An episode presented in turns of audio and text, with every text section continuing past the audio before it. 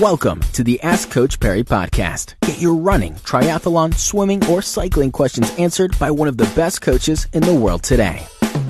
The next episode of the Ask Coach Parry podcast, Lindsay Parry with us. I'm Brad Brown. Lindsay, today's question comes from Peter Yuli, uh, and it reads as follows. It says, I'm in the process of rehab. My best five kilometer time is 33 minutes. I'm working with the Sharks Medical Center and have great confidence in the team there. He says his plan is to qualify at the Postnet Marathon, and he does have a bit of a history of uh, not finishing comrades. He's, he's got seven DNFs.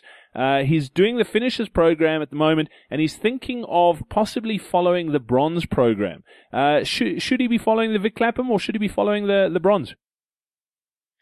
So based on on the little bit that we've got in front of us, he's following the finishers program now, but he he has an injury, and his 5k time of 33 minutes certainly indicates that he shouldn't be having difficulty finishing comrade. So barring some other issues that he's perhaps having on race day that, that he hasn't mentioned here, I would follow the finishers program. Clearly he is susceptible to injury.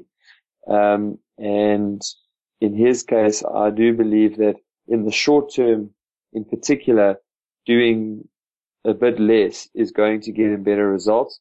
And of course, you know, moving into January, if he can get together an eight to 12 week period of injury free running, um, and he gets his, his 5k time down a little bit more, then he would be falling into the bronze category. But I think now the sensible approach is the less stress he can put on his body, uh, the better. So he should be running uh, on the finishers program.